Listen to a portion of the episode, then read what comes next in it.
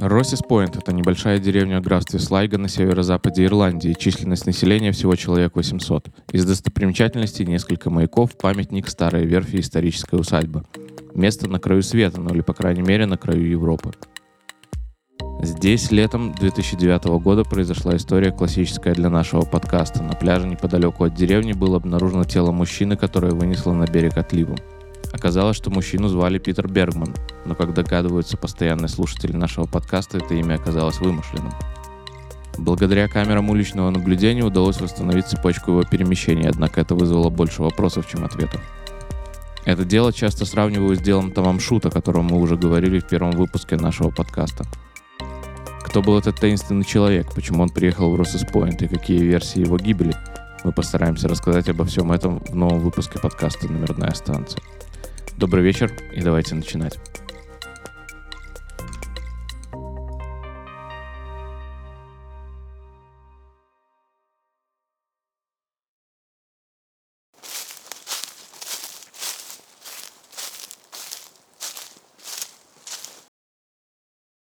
Туманным утром 16 июня 2009 года Артур Кинцел приехал на пляж вблизи ирландской деревушки Россес-Пойнт – он вместе с сыном Брайаном решил совершить пробежку в этом живописном месте. В графстве Слайга это было популярное место для отдыха и рыбалки, а Брайан готовился к триатлону. Однако в 6.45 утра по местному времени они обнаружили на пляже тело мужчины, которое вынесло на берег отливом. Он был одет в фиолетовые полосатые плавки типа спида, с трусами поверх и темно-синей футболкой, заправленной в них. Артур Кинсел сообщил в местную полицию Гордая о своей находке. 8.10 утра доктор Валерий МакГоуэн официально объявила мужчину мертвым. После обнаружения трупа мужчины Гордай провела пятимесячное расследование. Человек, называвший себя Питер Бергман, имел худощавое телосложение, короткие седые волосы, и на вид ему было около 50 или 60 лет. Он был ростом метр восемьдесят с голубыми глазами и загорелым лицом. По словам сотрудников и арендаторов отеля Слайга Сити, мужчина был германского происхождения и говорил по-английски с сильным немецким акцентом. Он был аккуратно ухожен, его лицо было выбрито, а волосы чистые и расчесанные. Мужчина был хорошо одет в черную кожаную куртку, синие брюки, синие носки, черный кожаный ремень и пару черных ботинок. Его одежда была куплена в C&A, популярном розничном магазине модной одежды в Европе, большинство магазинов которого находятся в Германии и Австрии.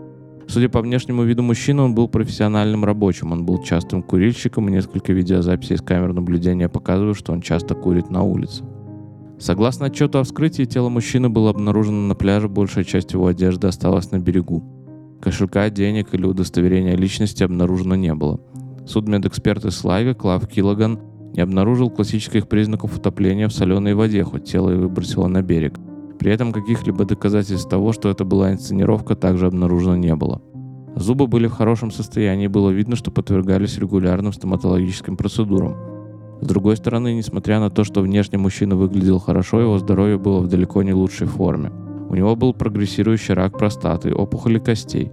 Сердце имело признаки ишемической болезни, возможно, он ранее перенес несколько сердечных приступов. Также, по некоторым данным, у мужчины не было одной почки – при этом токсикологическая экспертиза не выявила в организме наличие лекарств, хотя с такими заболеваниями он должен был принимать как минимум обезболивающие препараты.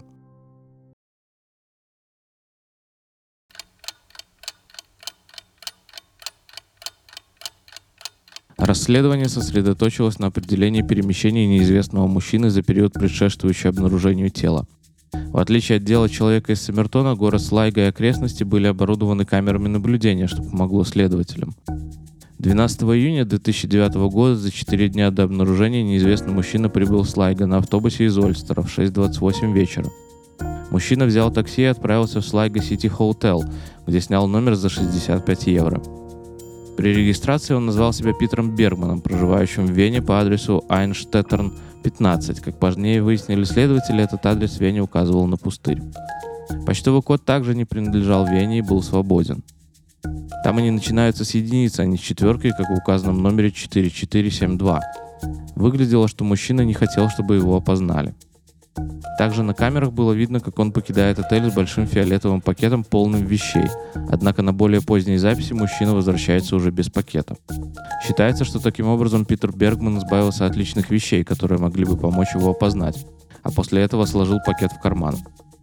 К сожалению, местные власти так и не смогли обнаружить выброшенные им вещи из-за того, что он пользовался только теми урнами, которые находятся в слепых зонах камер наблюдения. Такое ощущение, что мужчина заранее продумал этот момент и делал все это специально.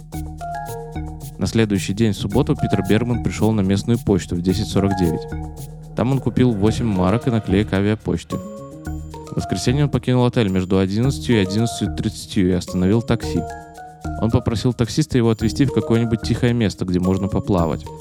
Тот рассказал, что наиболее подходящее место это Россос Пойнт, и отвез мужчину туда.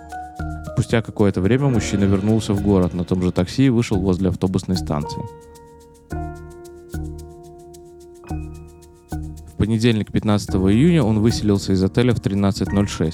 Он покинул отель с черной наплечной сумкой, фиолетовым пакетом, который он использовал, чтобы избавляться от вещей, и черной сумкой для багажа. При этом сумка отличалась от той, с которой он приехал в Слайго. Благодаря камерам наблюдения его маршрут удалось воссоздать весьма точно. Он дошел пешком до автобусной станции, а потом направился в торговый центр Койсайд. Там он простоял несколько минут возле дверей, что выглядело довольно странно. Человек, называвший себя Питер Бергман, покинул торговый центр в 13.16 и пошел по Вайн-стрит все с теми же тремя сумками.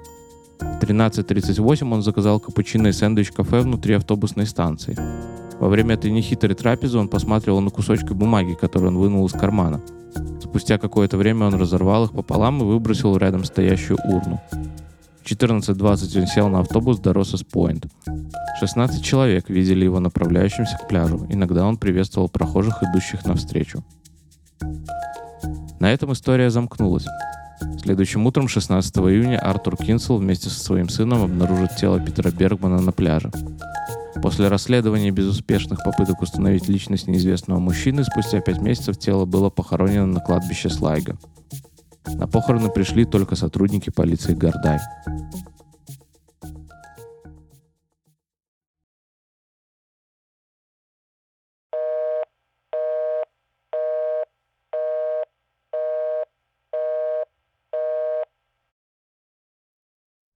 2015 году французская газета «Le Monde» связалась с австрийской полицией по поводу этого дела. Австрийская полиция ответила, что Гордай никогда не связывала с ними по поводу этого дела – в Интерпол также нет дела, связанного с Питером Бергманом из-за того, что заявку должна была подать страна происхождения пропавшего человека. По состоянию на июнь 2022 года Питер Бергман так и не был идентифицирован. Ни друзья, ни родственники, ни кто-либо еще так и не обратился к журналистам, даже несмотря на то, что дело широко освещалось в австрийской и немецкой прессе и получило резонанс. ДНК неизвестного человека все еще хранится в полиции Слайга – Анализ ДНК не дал бы однозначного ответа по поводу происхождения мужчины, но, по крайней мере, сузил бы круг поисков и, возможно, дал новые зацепки. Однако существуют законодательные причины, почему это не было сделано ранее. Не во всех странах разрешен анализ генетического материала без согласия. В этой истории, очевидно, очень много тайн. Этот случай похож на несколько случаев, которые мы уже обсуждали – в нем есть многое от случая человека из Саммертона, хоть это и произошло на 60 с лишним лет раньше. Кем же был этот неизвестный мужчина? Полиция лишь уверена в том, что у него была профессиональная подготовка, он мог быть либо бывшим полицейским, либо военным. Он методично избавлялся от своих вещей, виртуозно используя слепые зоны по всему городу. Во всех его действиях была какая-то цель, пусть и неизвестная. При этом человек приложил все усилия, чтобы понять, в чем эта цель состояла, было невозможно – на одежде не было бирок, вещей, которые помогли бы опознать его, тоже не было. При этом выбор Слайга тоже будто бы казался не случайным. Если вы хотите умереть на побережье Ирландии, есть много живописных мест, но что-то привело его именно сюда, хотя мы и не могли понять, что именно. Говорил в интервью инспектор Рэй Малдеринг. Тем более, что все действия неизвестного человека были выверены и подготовлены. Самой популярной теорией на Reddit это то, что Питер Бергман был сотрудником спецслужб или бандитом, скрывающимся от врагов. Самая экзотическая версия в том, что он был путешественником во времени, и это очень заманчиво, потому что легко бы объяснило большинство историй из нашего подкаста, когда люди появлялись будто из ниоткуда, действуя с какой-то непонятной целью, и погибали от неизвестных причин.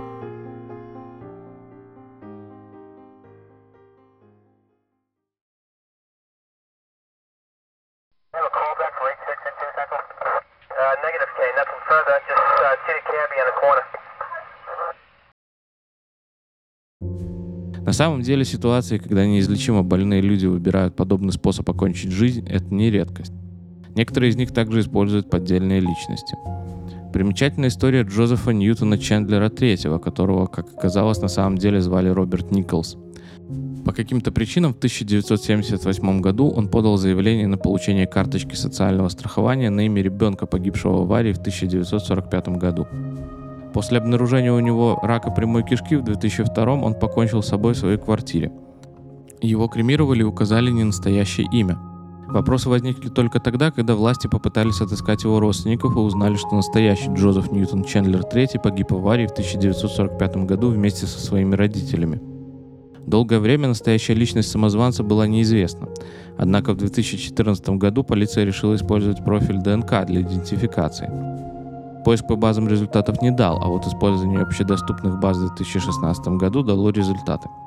Было обнаружено совпадение с фамилиями Николс и Николас – Программы для установки личности неизвестных людей помогли разобраться в этой истории. Неизвестного мужчину звали Роберт Айван Николс из Нью-Олбани. Совпадение профиля с данными его сына подтвердило идентификацию. Однако причины, почему он выбрал другую личность, до сих пор остаются неизвестными. Сходная ситуация была и с Лорой Эрикой Кеннеди Раф, которая подделала личность двухлетней девочки, погибшей в огне. Она застрелилась в 2010 году, и только после этого ее семья обнаружила, что личность была поддельной. Настоящую личность удалось установить только в 2016 году, также благодаря тестам. Ее настоящим именем было Кимберли Мария Маклин, и она в 17 лет сбежала из дома из-за конфликтов с родителями. История Лайла Стевика очень похожа на историю Бергмана. Молодой человек 25 лет прибыл в Аманда Парк, штат Вашингтон в сентябре 2001 года.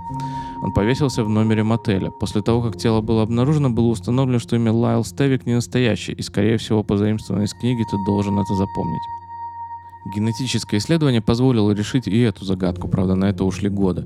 В 2018 году удалось установить, что Стевик жил либо в Нью-Мексико, либо в Айдахо.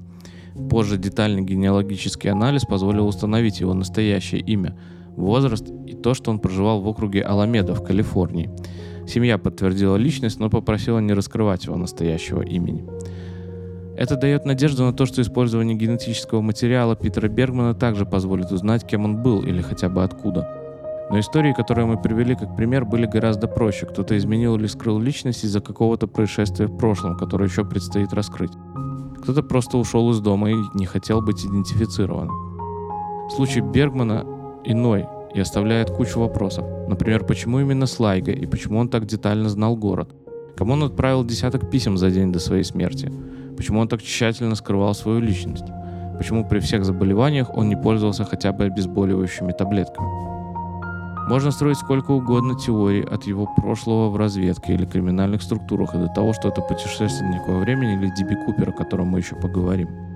Но единственной зацепкой, которая помогла бы в установлении личности, по-прежнему остается ДНК-анализ. Скорее всего, Питер Бергман знал о своем ухудшающемся состоянии здоровья и решил уйти из жизни таким образом, чтобы оградить всех от этого. Возможно, это как раз тот случай, когда его личность не должна быть раскрыта. Место и время также может быть не случайно. Может быть, он надеялся, что его тело унесет море, а не выбросит на берег. В любом случае, какая из теорий наиболее вероятна, решать, как обычно, только вам. С вами был подкаст «Номерная станция». Спасибо и до скорых встреч.